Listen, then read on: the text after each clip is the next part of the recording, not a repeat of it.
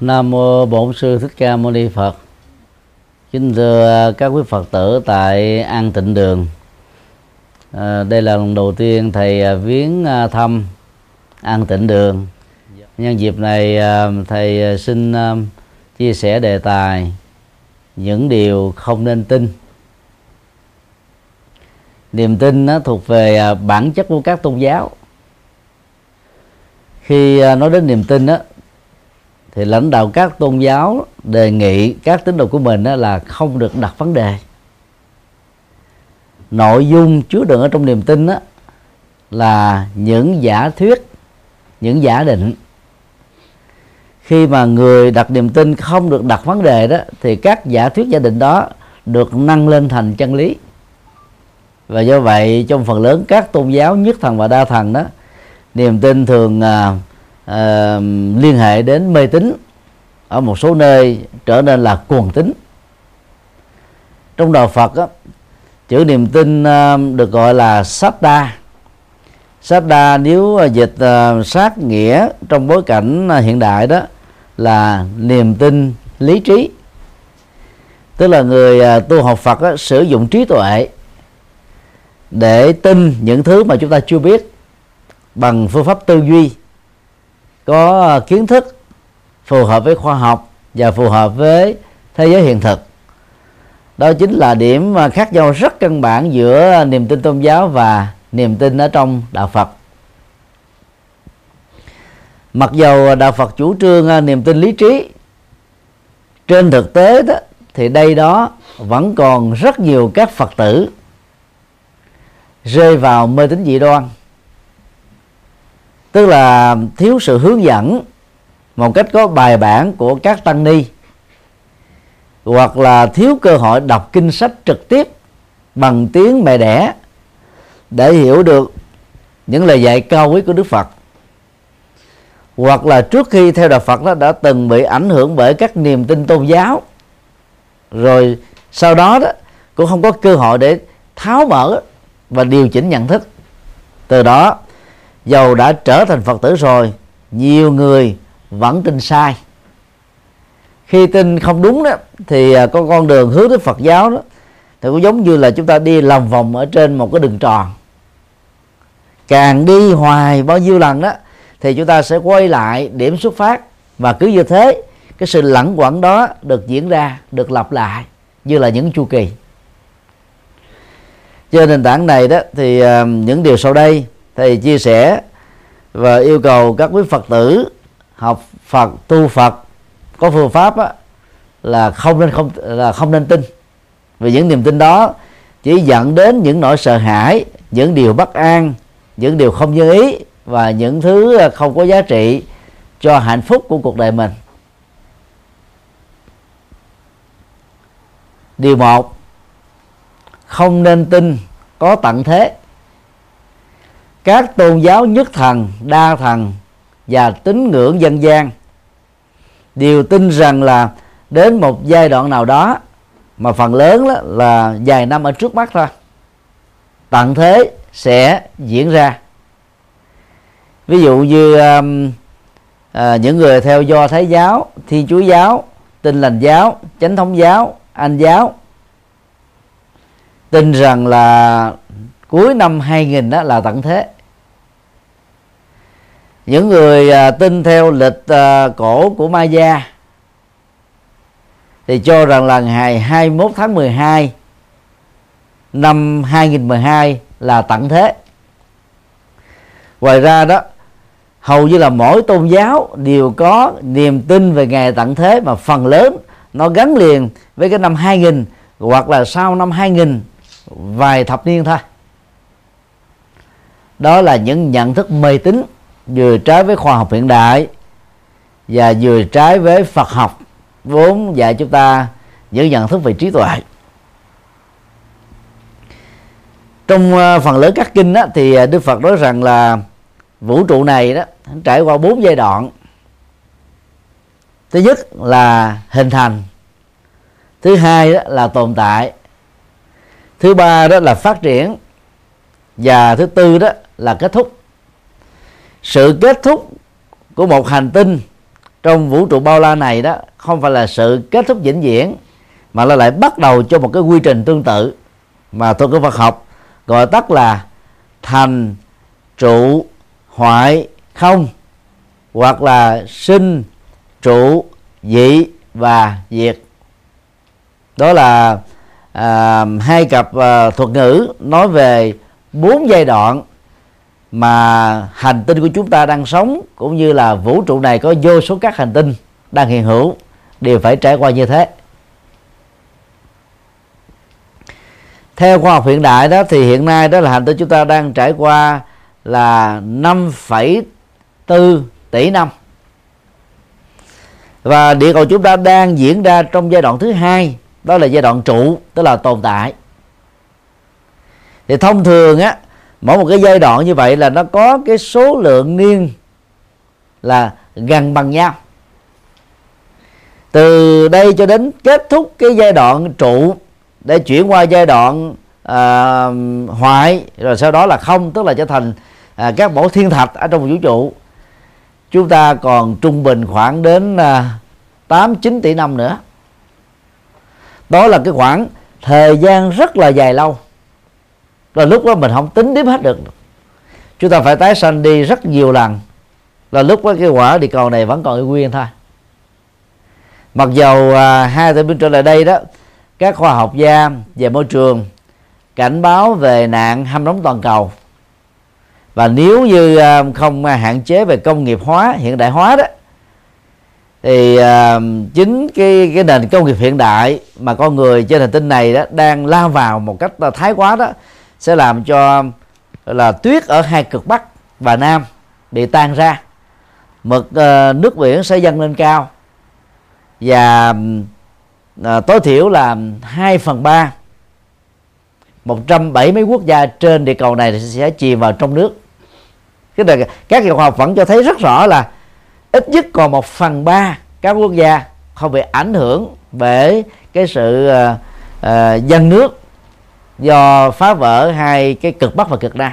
Quả um, địa cầu chúng ta đó, cùng hệ mặt trời với mặt trăng.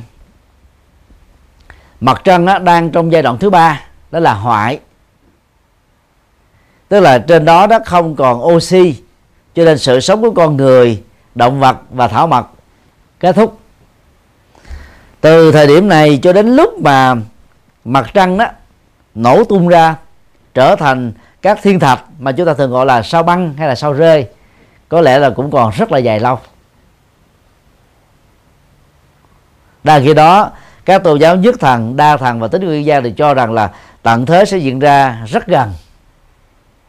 Một mặt á, họ nói những thông tin không có sự thật để gây tạo những nỗi sợ hãi mà con người vốn ai cũng ham sống sợ chết. Khi mà bị sợ hãi rồi thì mặt khác đó người ta bị à, hướng dẫn vào trong các cái hoạt động tôn giáo mà phần lớn là mê tín. Tin vào cái tính toàn năng, toàn bi, toàn trí của các thượng đế mà vốn theo đạo Phật là không có thật.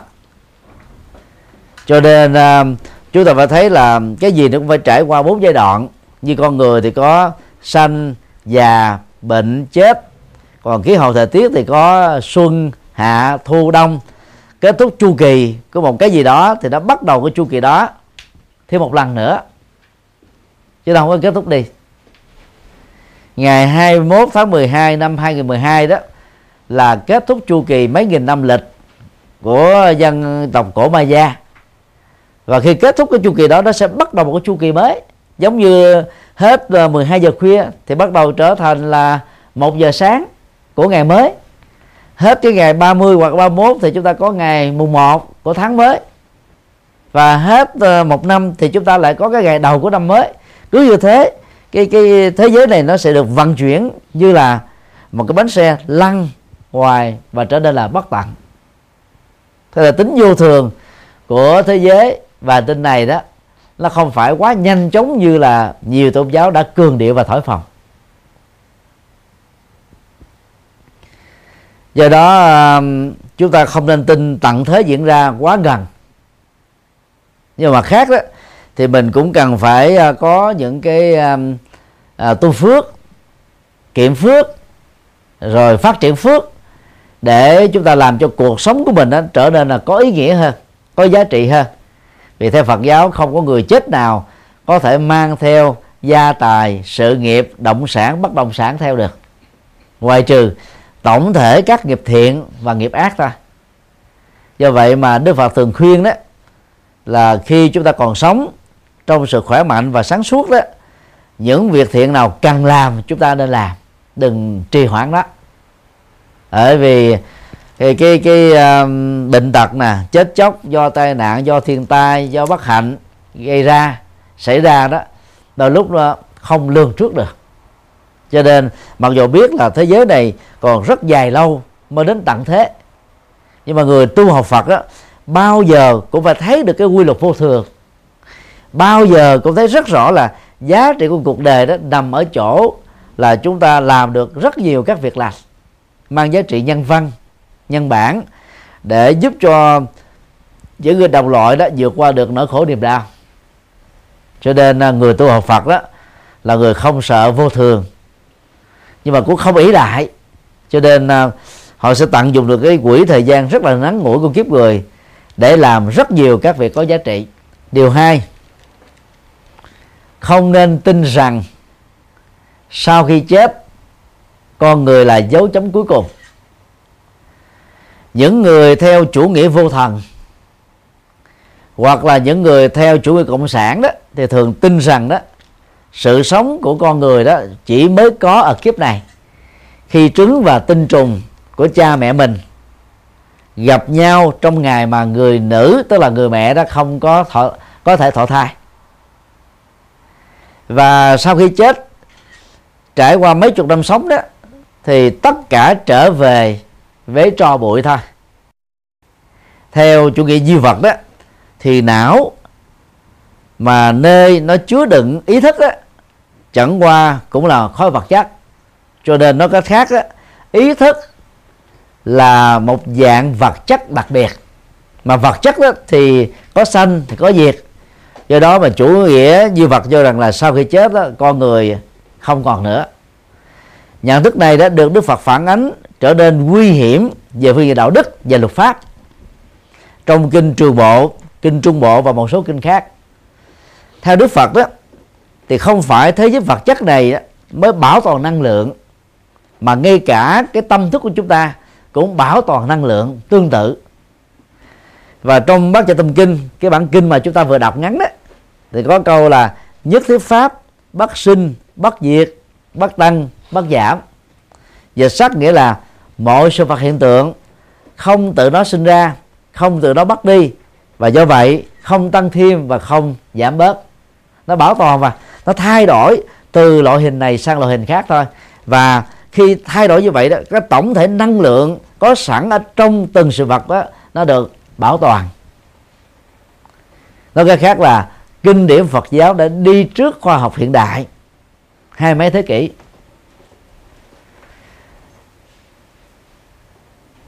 Khi uh, mây vần vũ trên bầu trời dưới tác động uh, của nhiệt tạo thành các cơn mưa đứng từ góc độ đánh giá mây là hệ quy chiếu á chúng ta sẽ thấy là mây tan và nước á, là tăng nước mưa tăng. Rồi nước mưa là ngấm xuống lòng đất tạo thành các mạch nước ngầm. Có nơi đó thì nó tạo thành là suối có nơi thì tạo thành thác có nơi đó thì nó bốc hơi do tác động của nhiệt. Và hơi nước đó lại tạo thành mây. Và cứ như thế nó vận hành không bao giờ mất đi. Nó được à, bảo toàn ở trong tự thân của chính nó. Thì tương tự tâm thức của con người cũng vậy theo à, đức phật đó thì à, sau khi à, kết thúc sự sống con người không mất hẳn. Tâm thức bắt đầu thoát ra khỏi cơ thể. Và thông thường á, chỉ có vài giây hoặc là vài phút thôi tâm thức nó bắt đầu nhập vào trong bào thai của người mẹ. Khi nãy đó thì thầy vừa nói rằng là để hình thành một mạng sống đó thì khoa học hiện đại đó là tinh cha trứng mẹ giao phối trong ngày người mẹ thụ thai thì kinh trung bộ, đức phật cũng nói y hệt như thế. Đó là ba yếu tố không thể thiếu. Yếu tố thứ tư đó, khoa học hiện đại không đề cập đến, đạo phật đề cập đến, đó là trong vũ trụ bao la này, có thể trên hành tinh mà chúng ta đang sống, hoặc ở quốc gia này hay là ở quốc gia khác. Vừa có một người qua đời mẫu số nghiệp của người đó và mẫu số nghiệp của gia đình cha mẹ là tương thích với nhau với một cái dê dịch biên độ là không có nhiều lắm.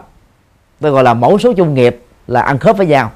Thì từ đó nhập vào trong bào thai trong lúc là vợ và chồng à, là giao hoan với nhau. Và trung bình 10 tháng sau đó trong trường hợp sanh non á, là khoảng 8 tháng rưỡi sanh muộn là 12 tháng thì tâm thức của một người vừa chết á, đã trở thành là một cô cậu bé mới. Tiến trình tái sanh đó theo Đức Phật là không thể trì hoãn được và không thể thay đổi được. Chính vì thế mà chết đó, chỉ là một sự thay đổi hình thức sống thôi. Ví dụ như à, một ông cụ ở tuổi 90 do hết tuổi thọ mà qua đời thì à, 10 tháng sau đó ông ấy sẽ trở thành là một cậu bé trai. Thì ở thời điểm đó ông ấy sẽ đóng vai là con của một gia đình và cháu của gia đình đó nữa. Còn đang khi trước đó 10 tháng ông ấy là ông là ông cố, là cha, là người thân của nhiều thành viên khác trong một họ tộc nào đó. Cho nên đó ở cái cái cái thời điểm nào thì chúng ta đóng vai của thời điểm đó, của kiếp sống đó thôi và sự sống thì không có kết thúc. Và bằng nhận thức này đó, thì Đức Phật mới lý giải những cái hiện tượng thiên tài thần đồng vốn nó xuất hiện ở trong lịch sử của nhân loại mấy nghìn năm qua.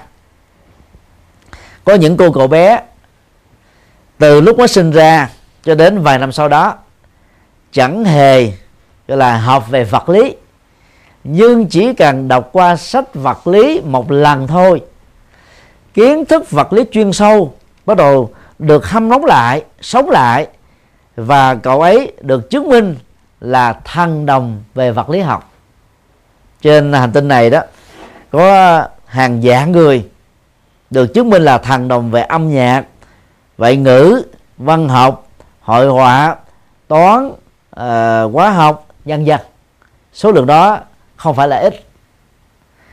Và vì theo đạo Phật đó sau khi chết đi đó toàn bộ cái nhận thức của con người bao gồm triết học tôn giáo phong tục tập quán văn hóa và cơ nghiệp cá, cá nhân nó được, gọi là, tồn tại dưới dạng thức là năng lượng.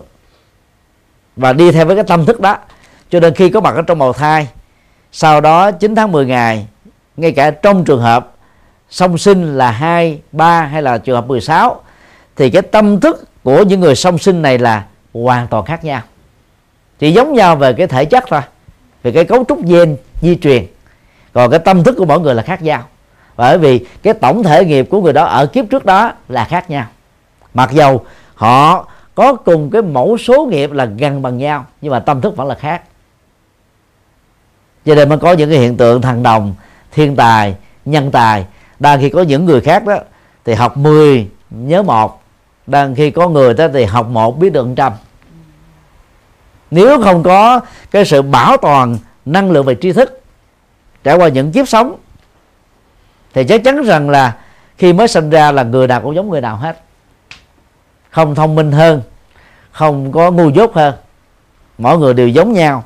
Rồi qua quá trình giáo dục, rồi bắt đầu nó tạo ra cái sự khác biệt.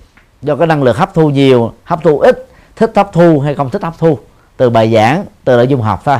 Còn lần này chúng ta thấy là có những hiện tượng nó vượt trội, nổi bật, khác biệt hơn là những người còn lại bình thường. Rồi đó là vì ở lĩnh vực đó, nhân vật đó, kiếp sống trước đó trở nên là một sở trường, một chuyên gia, một nhà khoa học, một ờ, nhân vật kiệt xuất về lĩnh vực này ở mức độ là hàng đầu của quốc gia hoặc là của thế giới. Trong kinh ờ, trường bộ, đức phật nói là những người không tin rằng là có đề sau đó thì thường dễ vi phạm đạo đức và luật pháp lắm. Khi họ nhận thức rằng là người thiện và kẻ ác có kết cục giống nhau là trở thành là tro bụi. Khi đi thiêu hay là khi chôn. Thì lúc đó chỉ cần có một cái cạm bẫy hay cám dỗ thôi, người ta dễ dàng, gọi là, phá vỡ tất cả những đời sống đạo đức mà người ta đã gây dựng theo đuổi như là là một lý tưởng sống vậy.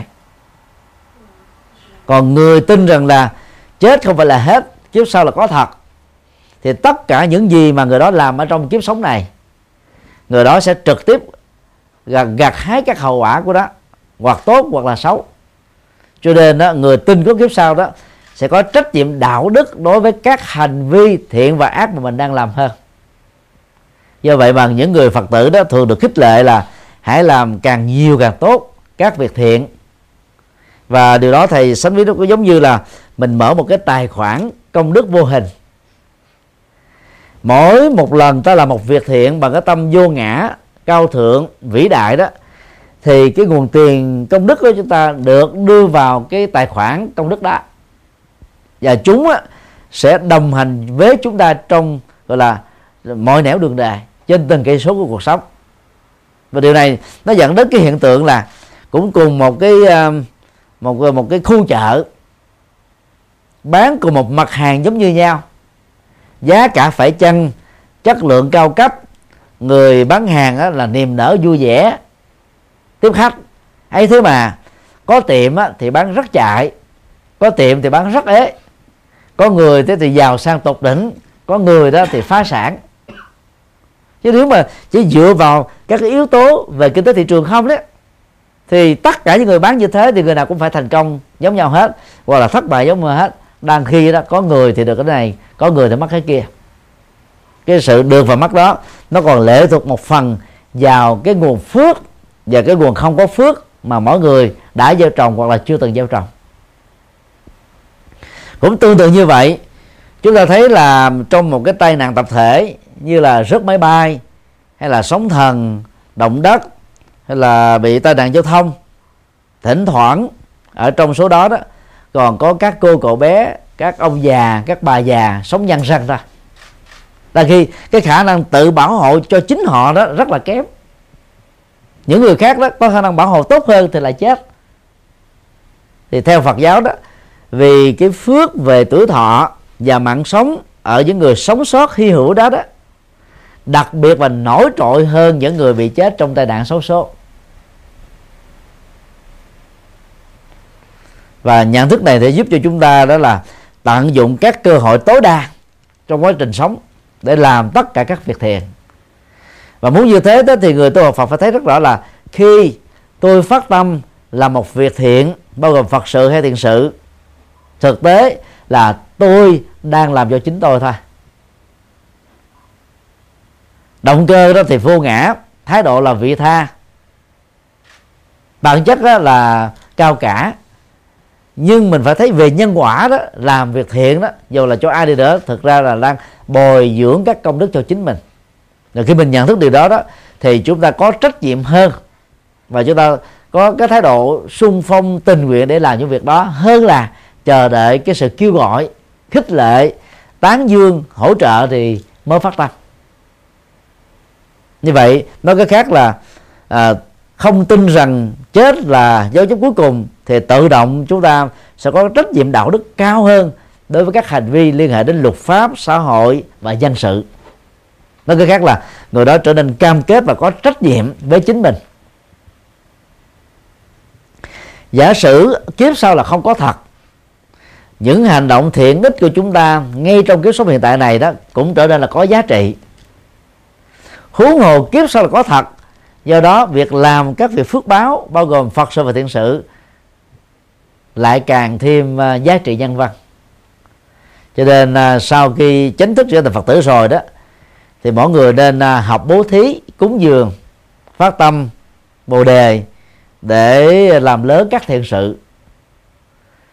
Chết đó thì không ai mang theo được cái gì.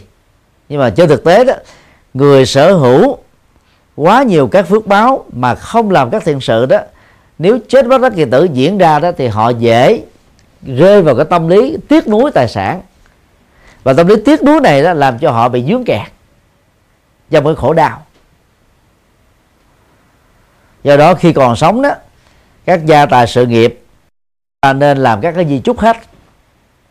Căn phân rõ ràng cho người thân bao gồm vợ chồng cha mẹ con cái hoặc là các cái hoạt động thiện sự các hoạt động phật sự cho các cái tổ chức à, mà chúng ta là thành viên hoặc là yêu thích. Thì cái cái di chúc đó về bản chất là chúng ta có thể thay thế được bất cứ lúc nào. Và di chúc cuối cùng nó có cái chức năng thay thế các di chúc trước về phương diện luật pháp. Để khi mà mình nằm xuống ấy mình không còn phải lo lắng về nó nữa. Mọi thứ chúng ta đã sắp xếp rồi. Và sự tái sinh trong tình huống đó sẽ được diễn ra một cách nhanh chóng hơn. Điều ba, không nên tin sau khi chết á, con người trở thành ma quỷ. Những tôn giáo nhất thần bao gồm do thái giáo mà dựa vào đó thiên chúa giáo Tin lành giáo chánh thống giáo anh giáo có mặt. Đều cho rằng là sau khi chết đó, con người chỉ có hai cảnh giới tái sinh thôi. Thứ nhất á, đối với những con chiên trong đàn tức là những ờ, người tín hữu thuần thành tin vào chúa thì khi chết đó, họ được sanh về thiên đường để hưởng nhan đức chúa đời đời kiếp kiếp.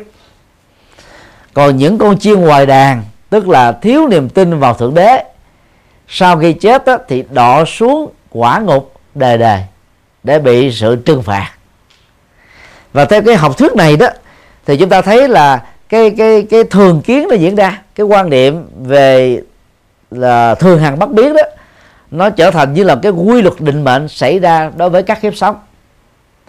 Và trước khi ừ, con người và các loài động vật đó được chia làm hai nhóm, thiên đường và địa ngục đó, thì người ta phải trải qua cái ngày phán xét cuối cùng. Mà ngày phán xét đó được xem là ngày tận thế. Là theo thiên chúa giáo trước đây đó là năm 2000 bây giờ năm 2000 đó chẳng có tận thế. Cho nên cái ngày phán quyết đó là ngày nào không ai biết. Và kinh thánh không đề cập đến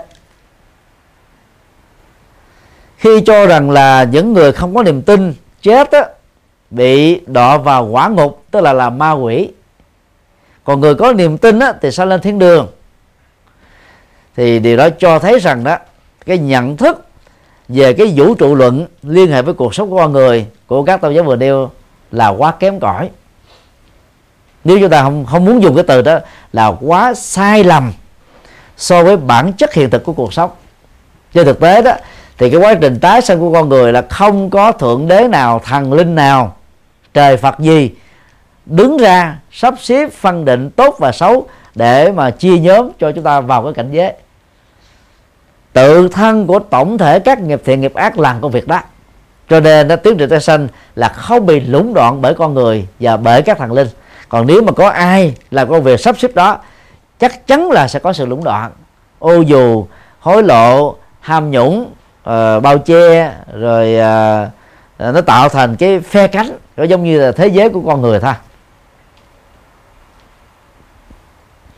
Rất nhiều uh, các tôn giáo cho rằng là sau khi chết đó là con người trở thành ma quỷ thôi.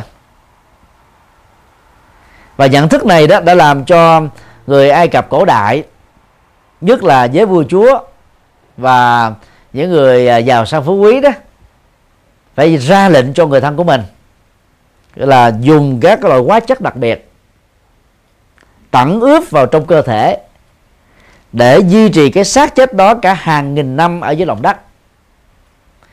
Các vị pha rao tức là vua chúa của ai cập á, chẳng những thế thì họ còn đó là ra lệnh cho triều đình á chôn vàng bạc ngọc ngà châu báu kim cương xuống dưới đế của kim tự tháp khi họ đang còn sống để họ chứng kiến và cái ngày mà người ta rút chốt để cho kim tự tháp đóng lại và cái thi thể được tặng ướp đó đó nằm ở dưới cái lòng của kim tự tháp thì cần phải chôn sống hoàng hậu cung tần mỹ nữ. Mà khi còn sống á, nhà vua này thường sủng ái và có quan hệ giới tính. Mục đích là để cho nhà vua tiếp tục được hưởng thụ các cái khoái lạc trần đời như thể khi ông ấy còn sống và tại vị vậy. Những người à, theo à, nho giáo ở Trung Quốc á, mặc dầu không biết là có tham khảo và cải biên hay không nhưng xem ra đó họ có tiến bộ hơn những người Ai Cập ở một mức độ nhất định. Học thuyết mà người Trung Quốc đưa ra đó là sanh ký tử quy.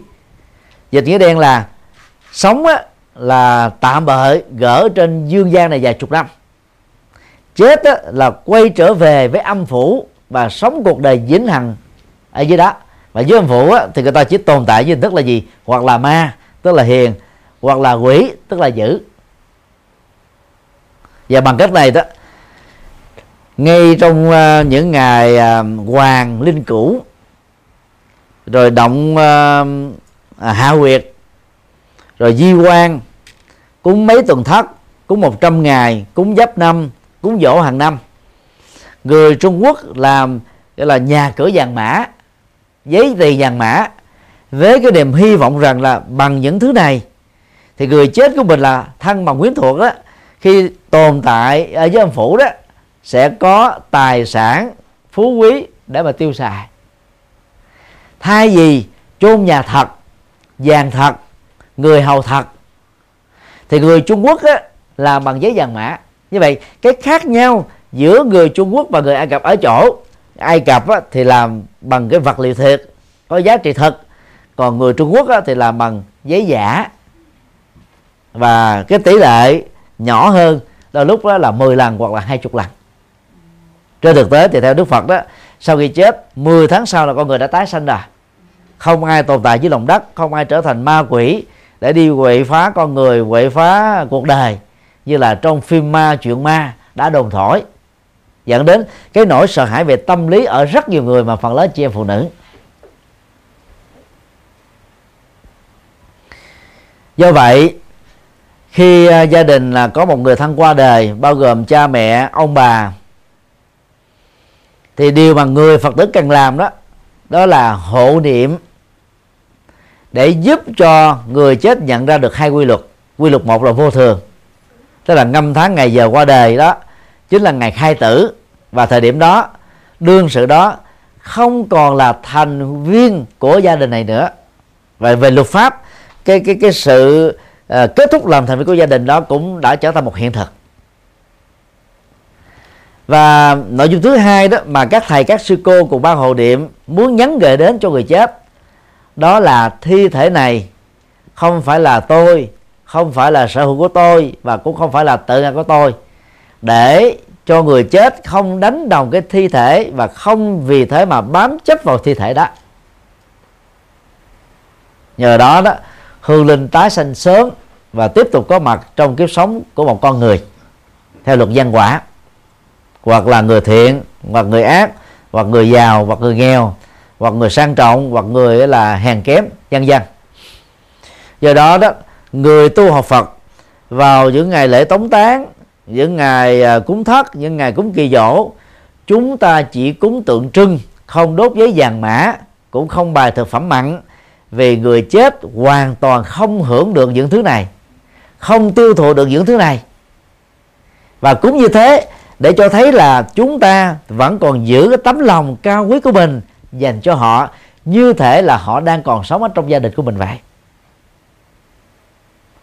và đồng thời chúng ta giữ cái truyền thống uống nước nhớ nguồn để cho con cháu ở trong gia tộc nhớ đến cái công đức sanh thành dưỡng dục của cha mẹ và những người lớn. Vậy thôi.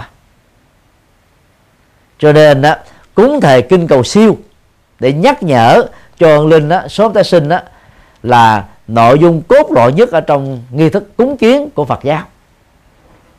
Và nó khác hoàn toàn với các tôn giáo còn lại. Do đó đó đừng có nghĩ rằng là sau khi chết người thân của mình sẽ trở thành ma thành quỷ. Và nếu chết đó, vào ngày trùng tan tam tan thì à, nó kéo theo cái sự chết của những người thân ở trong họ tộc. Trong vòng ờ, 365 ngày. Và có những trường hợp đó là hai năm sau.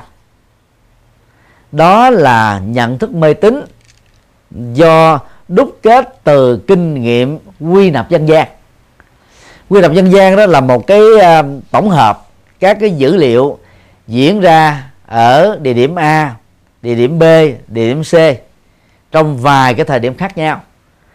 Rồi cái ngẫu hợp diễn ra rằng là ở trong nhà tập đó chết vào cái ngày đó thì trong vòng một năm hoặc hai năm sau lại có thêm một người khác bị chết thì người ta mới nghĩ rằng đó, cái ngày đó là cái ngày quy luật hãy chết đó, thì rơi vào cái cái trùng tan cho nên đó, người ta rất là sợ cái ngày trùng tan và tam tan. Mới nhờ thầy pháp thầy cúng à, thầy tu à, làm thế nào để giải cái nghiệp trùng tan và tam tan đó. Trên thực tế theo quy luật nhân quả và quy luật của cuộc sống thì không thể nào có trường hợp trùng tan và tam tan. Nó chỉ có những trường hợp ngẫu nhiên thôi.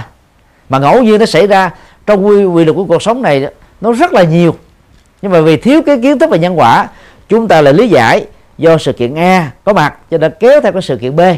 Do có người chết trong cái ngày xấu đó cho nên người thân ở trong hội tộc bị chết trong vòng mấy năm sau. Ngày à, 11 tháng 3 năm 2011 sóng thần à, ở à, Nhật Bản được gọi là sóng thần kép mà sư cô tâm trí và một số phật tử trong hội đó rất là năng động trong việc là à, giúp cho cộng đồng người Việt Nam trên khắp thế giới à, tổ chức à, cứu trợ cho các à, nạn nhân sóng thần ở tại Nhật Bản.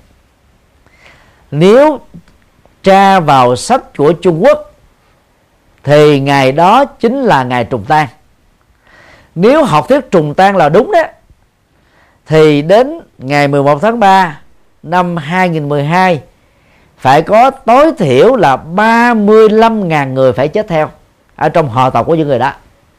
Mà trên thực tế, truyền hình của Ấn Nhật Bản truyền thông của Nhật Bản nói chung chưa từng đưa sự kiện này vì nó có đâu mà đưa. Như vậy chúng ta có thể xác quyết rằng là những trường hợp ngẫu nhiên à, trong vòng một năm hai năm trong họ tộc có một người chết hai người chết không phải là quy luật trùng tan như đã được nhận thức một cách sai lầm.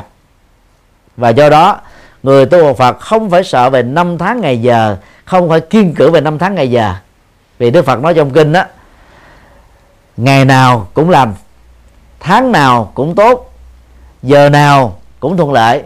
Nếu chúng ta có lời nói, hành động và tư duy là thiện ích. Theo cái khác là hãy ai làm trái với luật pháp ngược với lương tâm, thì nó không xấu trong ngày đó, thì nó cũng kéo xấu trong ngày sau thôi. Hoặc là trong thời gian sau thôi. Luật pháp sẽ, gọi là là tốn cổ chúng ta, trừng phạt chúng ta bằng cách thức này hay là hình thức khác thôi còn nếu mà luật pháp á, do bị lúng đọ mà không làm được công đó thì luật nhân quả cũng không buông tha chúng ta. Cho nên à, đạo Phật dạy chúng ta là không nên tin năm tháng ngày giờ tốt xấu liên hệ đến ngày sinh ngày động thổ ngày cây trương ngày khánh thành ngày ăn tăng gia như là dân gian đã truyền bá. Cho nên người tu hộ Phật trên tinh thần này đó sẽ giải phóng mình ra khỏi các nỗi sợ hãi không cần thiết. Vì theo Đức Phật đó sợ hãi có mặt ở trong tâm thì toàn bộ các cái cảm giác hạnh phúc sung sướng của chúng ta bị mất hết rồi.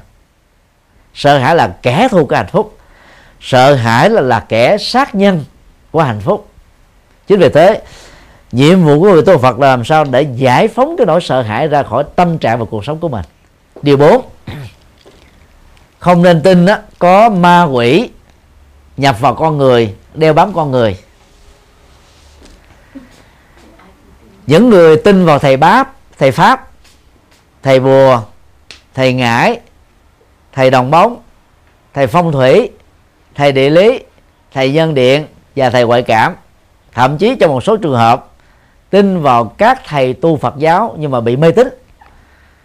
Thì thường được lý giải rằng là sở dĩ mà mình làm ăn không lên, phát triển không xong, hạnh phúc không nhiều là do vì có một dông khác giới tính đang đeo bám mình phá hoại mình.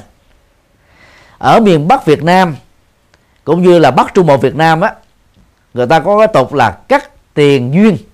Ta tin rằng đó những chị em phụ nữ nào trong kiếp này đó chuẩn bị lên xe hoa thì bị trở ngại.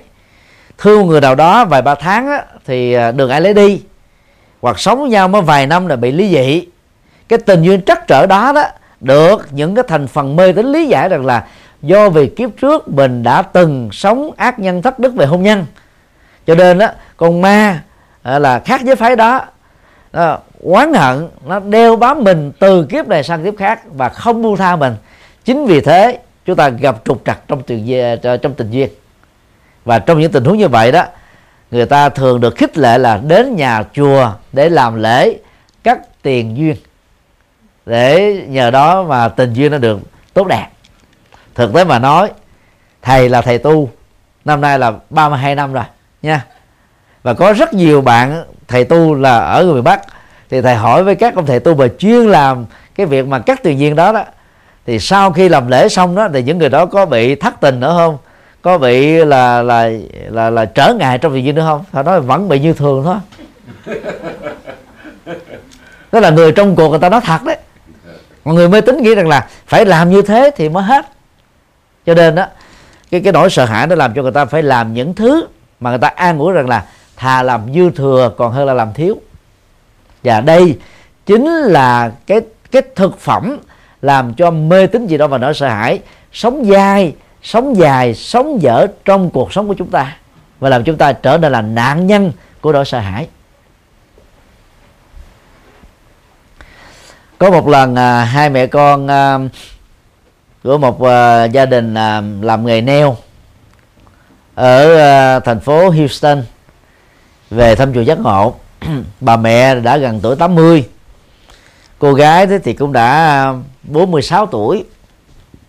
Bà mới nói rằng là xin thầy cho con gái tôi đó làm một cái khóa lễ cắt tiền duyên.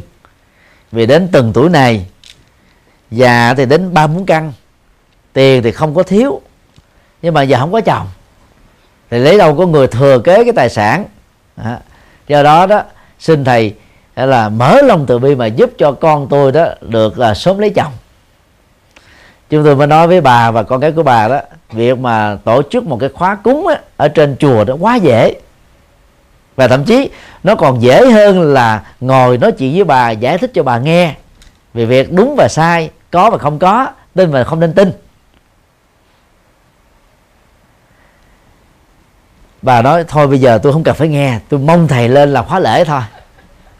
Thầy mới nói với bà đó là bây giờ bà không cần nghe nhưng mà con gái của bà cần nghe.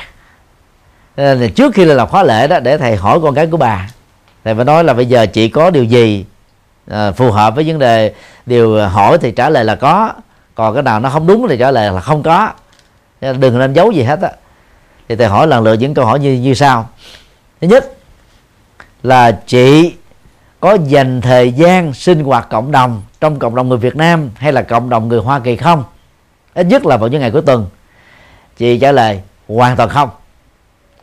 Hỏi lý do tại sao không? Chị nói vì tôi là chủ của tiệm neo mỗi ngày đó bận rộn từ sáng cho đến chiều tối. Ngày chủ nhật và thứ bảy là hai ngày đắt khách nhiều nhất mà không có thời giờ sinh hoạt cộng đồng.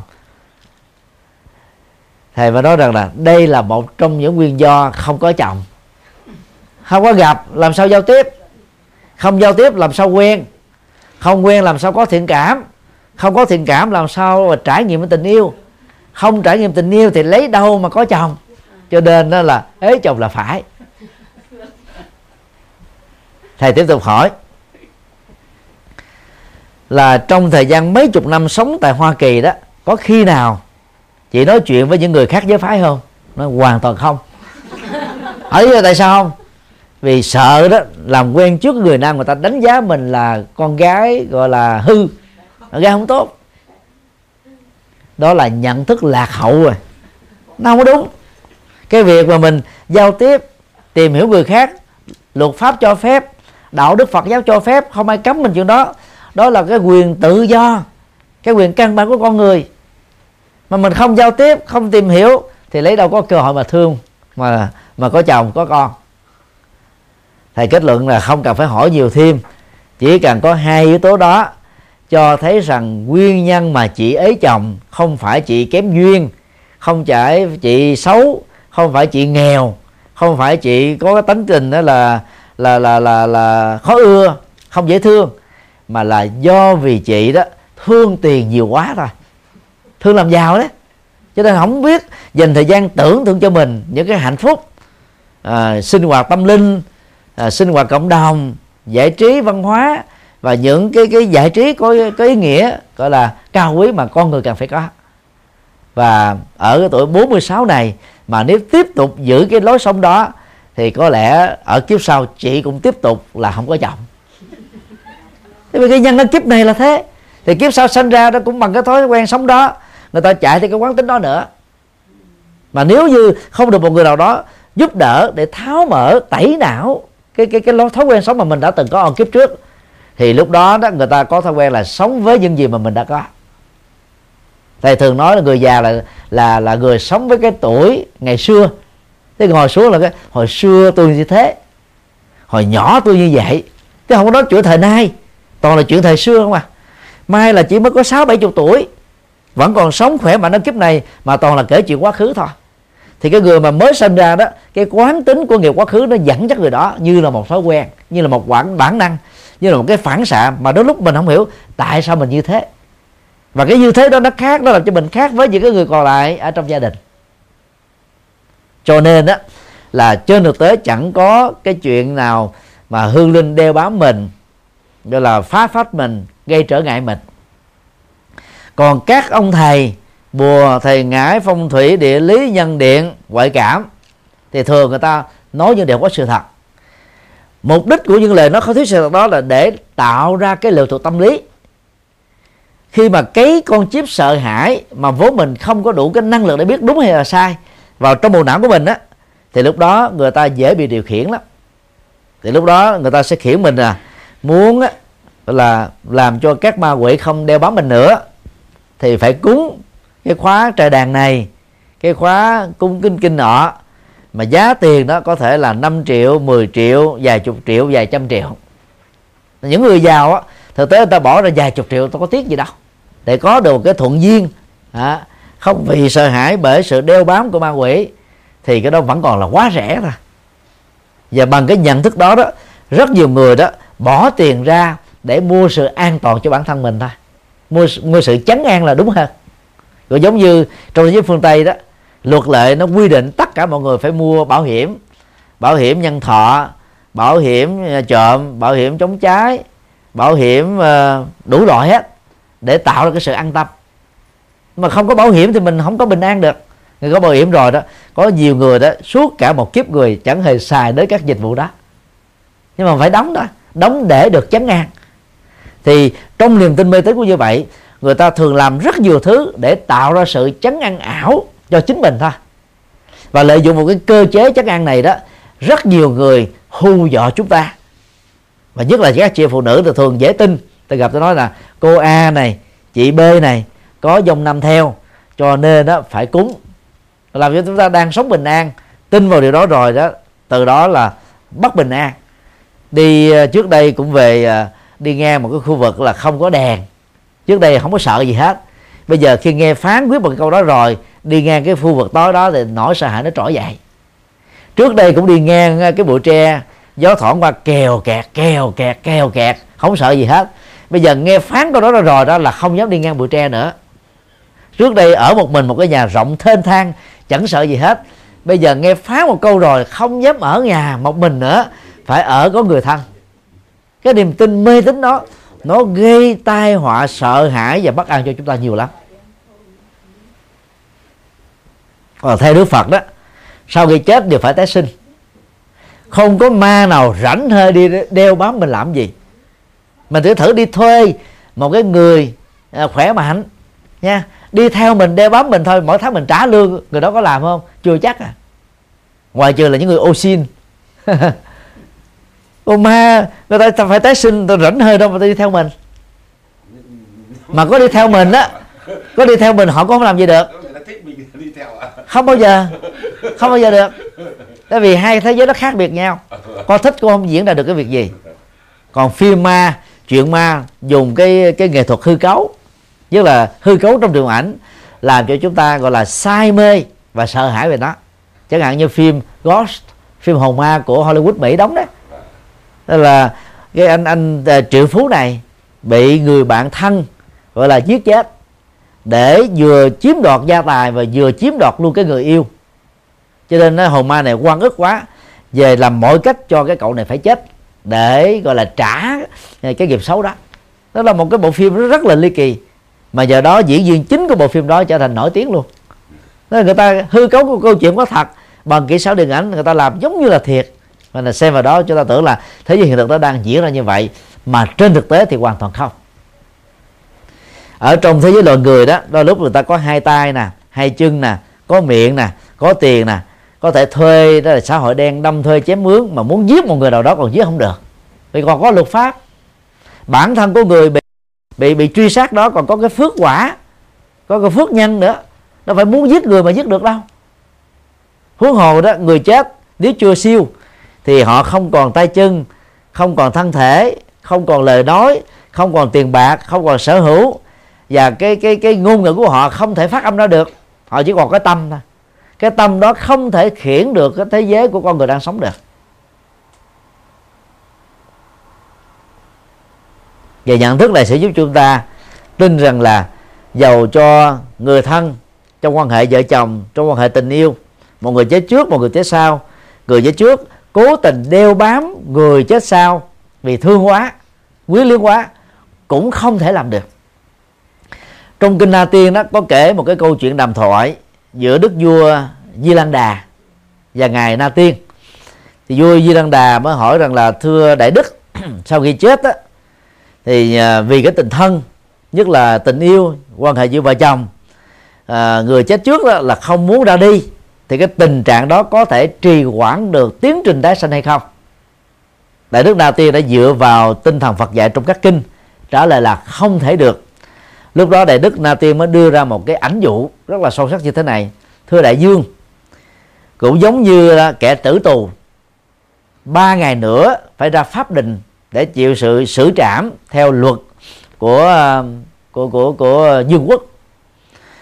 Tử tù này đó đến gặp phán quan này để phán quan, một cách rất là thống thiết rằng, thưa phán quan, tôi còn mẹ già ở quê. Tôi còn vợ đẹp và con sinh nếu tôi chết mà không thể nhìn thấy được mặt mũi họ, nói với họ những lời cuối đó, lòng tôi rai rứt. Cho nên, phán quan hãy mở lòng nhân từ cho phép tôi được thực hiện nguyện vọng cuối cùng này.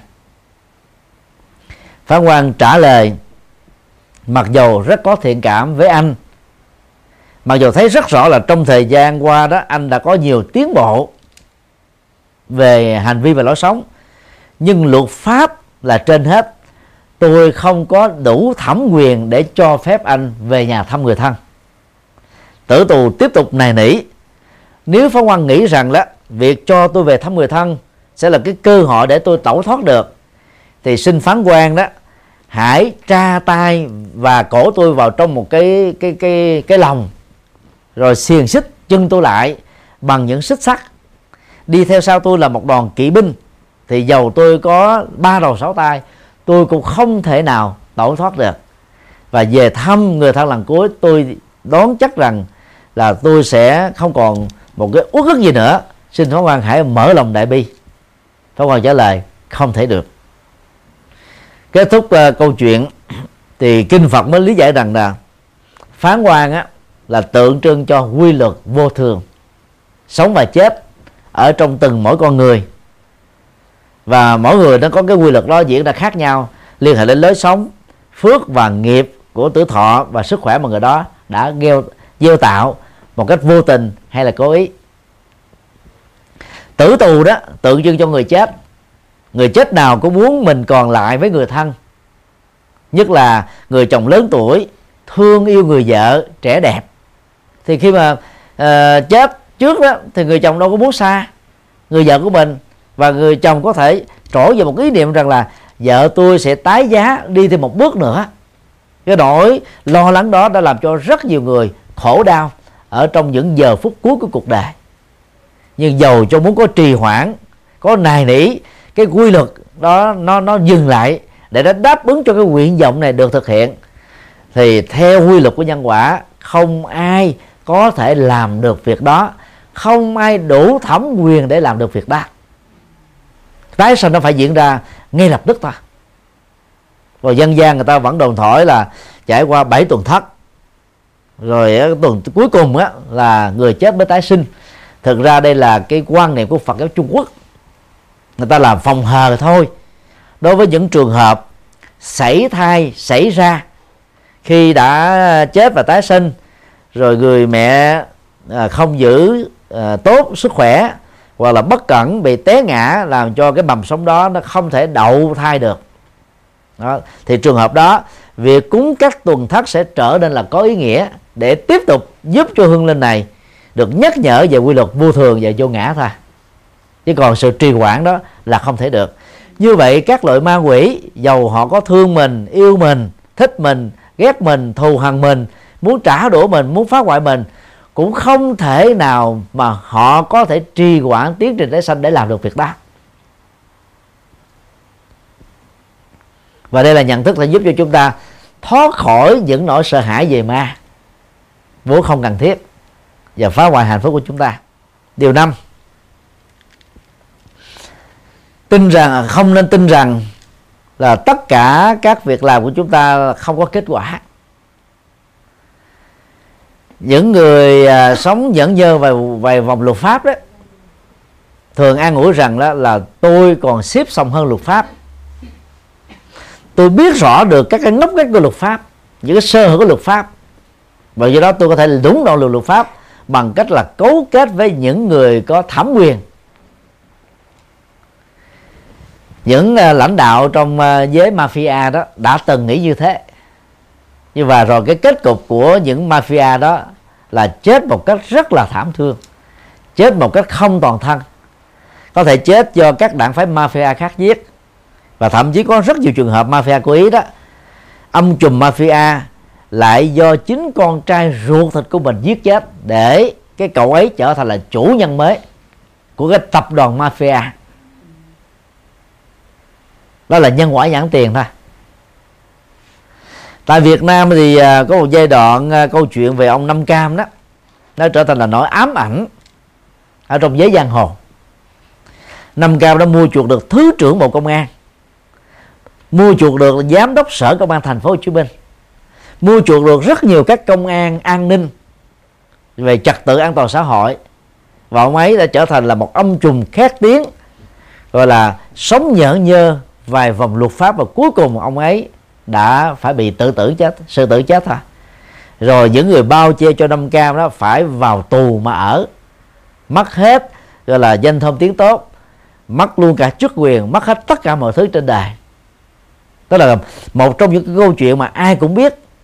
Để cho chúng ta thấy rất rõ là cái quy luật của nhân quả đó, nó có những trường hợp đó, đối với người A, nó xảy ra trong vòng vài tháng. Đối với người B, nó xảy ra trong vòng vài năm. Đối với người C đó, có thể vài chục năm đối với người D đó có thể đến kiếp sau. Do vì cái tiến trình trổ quả ở mỗi người nó khác nhau đã dẫn đến những cái ngộ nhận do suy luận sai rằng cũng trong một hoàn cảnh đó người A làm thì có kết quả người B thì chưa có kết quả cho nên tôi tin là nhân quả là không có thật. Và niềm tin này đó là một tai họa về phương diện đạo đức liên hệ đến luật pháp dân sự và xã hội. Chính vì thế mà người tu học Phật đó, phải thấy rất rõ là nhân quả đó. Nó là một cái sự tương tác là lệ thuộc hoàn toàn vào duyên. Duyên á, thì có duyên thuận và duyên nghịch. Phần lớn á, khi phân tích về nhân quả chúng ta bỏ quên yếu tố duyên này. Cho nên chúng ta tin là không có nhân quả. Khi mà Sài Gòn được à, nối kết với Tiền Giang bởi một cái con đường cao tốc đó là lần đầu tiên ở miền Nam Việt Nam mình có được cao tốc. Mặc dầu con đường đó nó chưa đầy 80 cây số nhưng mà nó đi ngang qua rất là nhiều cái cái thửa ruộng ở một vài tỉnh khác nhau thì cái mùa đầu tiên à, sau khi đường cao tốc đó được dựng lên á là lúa đó là gần như là bị thất thu. Đang khi đó là thời tiết khí hậu rất tốt không hề có mưa muối uh, mưa muối hay là mưa móc sương móc. Người ta bón phân tưới nước chăm sóc rất là kỹ lúa xanh tươi rất là tốt nhưng mà lại không có trổ hạt khi nghiên cứu đó thì các nhà nông nghiệp đó, mới đưa ra cái kết luận rằng đó là lúa rất tối kỵ ánh sáng về đêm. Nó ngược lại với thanh long. Thanh long đó ban đêm á người ta phải dựng đèn lên để nó tác động nhiệt làm cho cây đó nó nó nó trải quả sai quả và cái quả rất là to ăn rất là ngọt. Cũng giống như á phiện người ta cũng phải dùng nhiệt nếu không không trồng ở ngoài mặt trời. Nó phải dùng nhiệt về ban đêm để qua mặt được luật pháp à, đào tẩu khỏi cái sự à, truy xét của luật pháp. Thì trong trường hợp này nó cũng tương tự như thế. Do đó đó là lúa do tác động của nhiệt về đêm cho nên lúa không thể kết thành hạt được. Và người nông dân thưa kiện chính quyền yêu cầu chính quyền bồi thường cho họ vì một ngày đó chính quyền đó thắp đèn à, rất là sáng dọc theo trái và phải của con đường cao tốc đó gần như 16 giờ một ngày. Và và cái doanh thu của cái mùa đó là gần như là lỗ. Người ta phải nợ ngân hàng, nợ tiền vay rất là nhiều. Thì đó là cái cái cái cái dữ liệu về cái tác động giữa nhiệt với các cái loại hoa màu dẫn đến các cái thành quả khác nhau. Do đó, ở đây chúng ta thấy chỉ có nghịch duyên ánh sáng thôi đang khi phân bón, nước rồi à, trừ sâu à, công sức à, làm có phương pháp đối với nghề này, trồng ruộng này trồng lúa này là đầy đủ hết. Ấy thế mà thành quả của lúa đã bị thất thu. Một cái nghịch duyên thôi có thể làm băng ngoại hết tất cả các thuận duyên mà chúng ta đã gieo trồng. Và nhận thức điều đó đó thì người tu học Phật đó sau khi mình gieo một phước thiện xong đừng có an tâm nghĩ đơn giản rằng tôi đã gieo phúc rồi tôi không cần phải lo gì nữa hết. Phúc đó sẽ tự nhiên trổ quả. Cái đó là hiểu sai. Muốn cho một cái thuận duyên, mà xin lỗi, một cái cái cái cái thiện duyên, thiện nhân được trổ quả, tốt. Ngay trong cái sống này đó, thì sau khi gieo nhân xong rồi, chúng ta phải tiếp tục gieo trồng các thuận duyên để tạo ra cái điều kiện thuận lợi, thúc đẩy cho các cái chánh nhân đó được trổ thành cái quả mà mình đã trông đợi bằng không như thế đó thì chúng ta sẽ không có kết quả. Bằng nhận thức này đó, chúng ta tự đối chiếu lại những việc thiện mà chúng ta đi gieo trồng, tại sao nó không có kết quả? Là vì nó bị các nghịch duyên tác động trái chiều. Mà bản thân của nhân quả đó, nó diễn ra theo cách thế như thế này là các duyên, các nhân đối lập nhau, sẽ xung đột nhau lỗi trừ nhau, và cái còn lại sẽ trở nên là kết quả. Không hiểu được quy luật đó chúng ta sẽ mất niềm tin về nhân quả, nhất là nhân, duyên và quả tốt mà mình đã gieo trồng. Và tương tự, khi làm các thiện sự, thỉnh thoảng chúng ta bị các lời thị phi. Khi làm các phật sự, thỉnh thoảng chúng ta gặp nghịch cảnh và trở ngại. Đối với những trường hợp như thế, hãy tâm niệm rằng làm việc tốt mà không gặp trở ngại mới là chuyện lạ. Cũng giống như là nhà cao tầng thì phải hướng lấy cái tốc độ gió mạnh hơn. Thuyền to và biển khơi thì phải gặp sóng dồn lớn hơn. Vậy thôi. Thay vì mình buồn, lo lắng, chán nản, thất vọng, bỏ cuộc nửa chừng, trước các thiện sự và phật sự gặp trở ngại, thì chúng ta tin rằng là việc làm tốt của tôi đang gặp những cái trở ngại đó, nó là một quy luật, cho nên tôi phải có trách nhiệm tiếp tục đi tới phía trước, chứ không cho phép mình bỏ cuộc nửa chừng. Và nhận thức này đó sẽ giúp cho chúng ta tiếp tục gieo trồng các hạt giống phước. Gieo trồng đến lúc mà mình đó là là đạt được kết quả thì thôi. Tương truyền rằng à, tỷ phú cấp cô độc người đã hiến cúng chùa kỳ viên cho đức phật thích ca. Tại nước xá vệ có một giai đoạn đó ông gần khánh tận tài sản do những cái cái khủng hoảng tài chính diễn ra ở tại nước của ông thì lúc đó đó một số đạo sĩ bà la môn đó tới mới thương thuyết với ông rằng là đức phật thích ca đó là một người không có phước. Ông ấy là chỉ là một người phàm thôi chứ không phải là thượng đế. Như là thằng Krishna xin lỗi à, thằng à, Shiva thằng à, Vishnu thằng Brahma của đạo chúng ta. Do đó đó ông hãy bỏ Đức Phật Thích Ca đi. Muốn trở nên giàu sang trở lại chỉ cần ông thờ phượng các thần linh của bà la môn thì mọi việc sở nguyện ờ, đều được như ý hết. Trong câu đọc, không nản lòng, không thất chí. Mặc dù ông biết rằng là những người này đã đến với ông là bằng cái thiện cảm ta bằng cái thiện chí thôi. Và ông tin rất rõ là cái cơn khủng hoảng tài chính đó sẽ được vượt qua thôi. Ông tiếp tục củng cố về phương pháp làm ăn, kiên nhẫn và ông điềm tĩnh hơn để trở nên thông minh hơn. Và cuối cùng, khi đầu tư một thời gian vài năm sau ông đã từ triệu phú trở thành là tỷ phú. Và khi ông chết ở tuổi cuối đời đó, ông chết với tư cách là cư sĩ tỷ phú cấp cô độc tên thật của ông đó là tu đạt. Nhưng mà vì đó, ông có cái hạnh nguyện giúp cho người cô đơn, cơ nhở, nghèo khó, bất hạnh, thiếu đơn nương tựa. Cho nên đó, thế gian đó, người ta mới tôn vinh ông bằng cách là đặt ông một cái tước hiệu là cấp cô độc cô là cô đơn. Độc đó là người không có được ai dưỡng nuôi không có người nương, nương tựa. Thì đó là cái danh hiệu rất là cao quý. Cho nên bằng cái nhận thức này đó thì trong quá trình mà chúng ta gieo các hạt giống phước đó, thì chúng ta phải phát xuất từ một cái cái động cơ cao quý. Thì trong kinh đức Phật dạy như thế này trước khi đó chúng ta làm một cái việc thiện bao gồm cúng dường bố thí phụng sự cứu người giúp đời chúng ta phải khởi lên một cái tâm trạng quan hệ cùng cực. Về mình gọi là chờ đợi đến cái ngày đó diễn ra. Để chúng ta được trực tiếp làm công việc đó.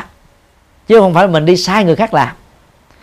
Thầy à, chủ trương làm từ thiện từ à, năm 2002 sau khi à, đi tu học ở bên Ấn Độ về. Nay là đã là 13 năm. Và khi các mạnh thường quân phát tâm cúng dường đó, cho các hoạt động từ thiện á lời khuyên của thầy là gì? Là mời mạnh thường quân đó dành thời gian đi với mình một chuyến. Khi mà đến nơi đó tặng mặt chứng kiến được cái nỗi niềm hạnh phúc của những người nghèo khổ bất hạnh á nhận cái tặng phẩm mặc dù trị giá không bao nhiêu. Thì lúc đó đó chúng ta mới thấy rất rõ rằng là tôi là người đang có phước. Tôi là người đang ban phước. Tôi là người mang lại nỗi niềm hạnh phúc cho những người kém may mắn hơn tôi. Và sau những đợt làm từ thiện như vậy đó thì cái người đi làm từ thiện đó đó sẽ đi ra một quyết tâm đó là tôi sẽ dành dụm phước tiết kiệm phước à, trong vấn đề chi tiêu ăn uống để tôi có cơ hội làm được nhiều việc có giá trị hơn. Còn nếu như mình chỉ bỏ một cái cái khoản tiền ra mà không làm việc đó cũng không chứng kiến việc đó đó, thì cái tâm niệm này, cái tâm trạng này nó không có xuất hiện một cách tương tự được. Ngày à, 17 tháng 6 2015 sắp tới sau khi à, kết thúc chương trình hoàng pháp tại Nhật Bản, do sư cô tâm trí à, sắp xếp đó, thì thầy và các mạnh thường quân sẽ à, sang Nepal để làm từ thiện. Phái đoàn đã vận động được khoảng à, 1 tỷ 8 đồng tức là khoảng à, 90 ngàn đô Mỹ Kim. Và dự kiến là phát cho 3.000 hộ nạn nhân à, vừa trải qua cái cơn động đất bất hạnh đó. Thì à, những người mạnh thường quân đợt này đó là họ đi là 13 người. Và thầy tin chắc rằng là khi họ chứng kiến cái cảnh nghèo khổ màn trời chiếu đất sau cái cơn động đất đó, thì cái số tiền làm từ thiện đó được hiểu là gì? Chẳng thấm là bao. Nó giống như là những giọt nước quăng thảy vào trong sa mạc và từng giọt bốc khói. Tức là cái nỗi khổ niềm đau của kiếp người nó lớn, đang khi các cái hành động thiện sự của chúng ta để làm công việc đó, vơi bớt đi cái khổ đau, nó không đáng kể. Và do vậy, chúng ta không nên cho phép mình chỉ biết an thân phận của mình đang khi đồng loại của chúng ta. Bất luận tuổi tác tôn giáo giới tính à, dân tộc à, đang bị khổ đau chúng ta không được quyền gọi là hạnh phúc cho riêng mình và tinh thần tự bi của đạo Phật. Khi chúng ta là hãy xem cái nỗi khổ niềm đau của người khác đó, cũng là một phần của mình để chúng ta có trách nhiệm gọi là góp phần làm cho họ có được cái niềm hạnh phúc và an vui. Và bằng cái sự chứng kiến và trực tiếp làm nó cái giá trị của việc làm nó rất là tốt điều cái tiếp Đức Phật dạy đó là quan hỷ đang khi làm. Rất là khó. Bởi vì khi mình đi làm từ thiện, nắng nè, mưa nè, đường xa nè, mệt mỏi nè, mà người làm từ, nhận từ thiện đôi lúc họ bị mặc cảm và tự ái. Họ đâu biết cảm ơn. Họ thậm chí là họ bực dọc nữa.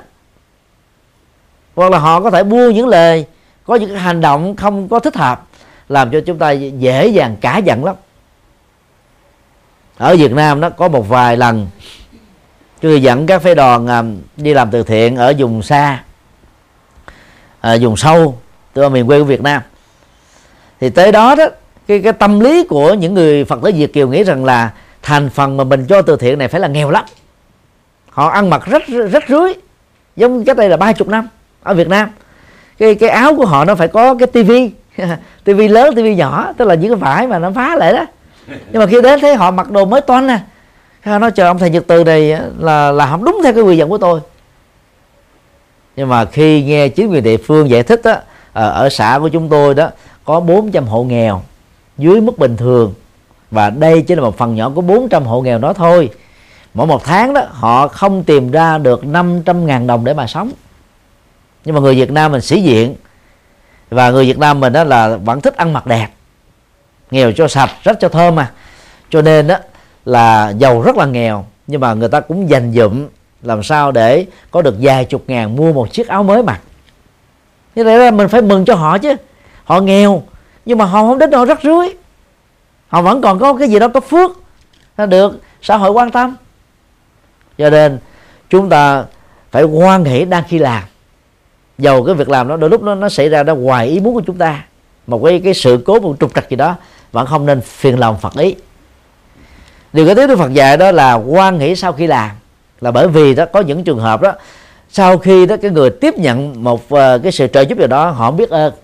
Thậm chí họ đền ơn bằng bằng bằng báo oán nữa. Họ phản bội họ nói xấu họ gây thương tổn mình nữa là khác.